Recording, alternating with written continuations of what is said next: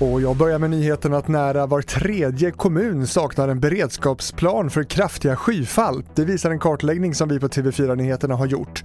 Och nu riktar Myndigheten för samhällsskydd och beredskap en skarp uppmaning till kommunerna att skärpa sig.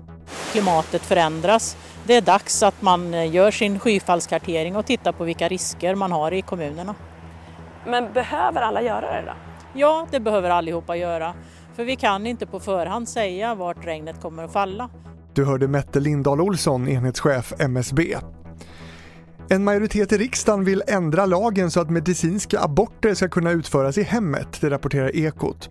Bland annat ska Moderaterna diskutera frågan på deras kommande partistämma om några veckor. Den nuvarande lagen som kräver att aborter genomförs på sjukhus är från 1974. Och till sist om att Facebook har fått rätsida på sina problem. Strax efter midnatt började användare komma åt sina konton igen och under sju timmar igår kväll så låg Facebook, Instagram, Messenger och tjänsten WhatsApp som ägs av Facebook nere i hela världen. Fler nyheter hittar du i vår app TV4 Nyheterna. Jag heter Fredrik Rahlstrand.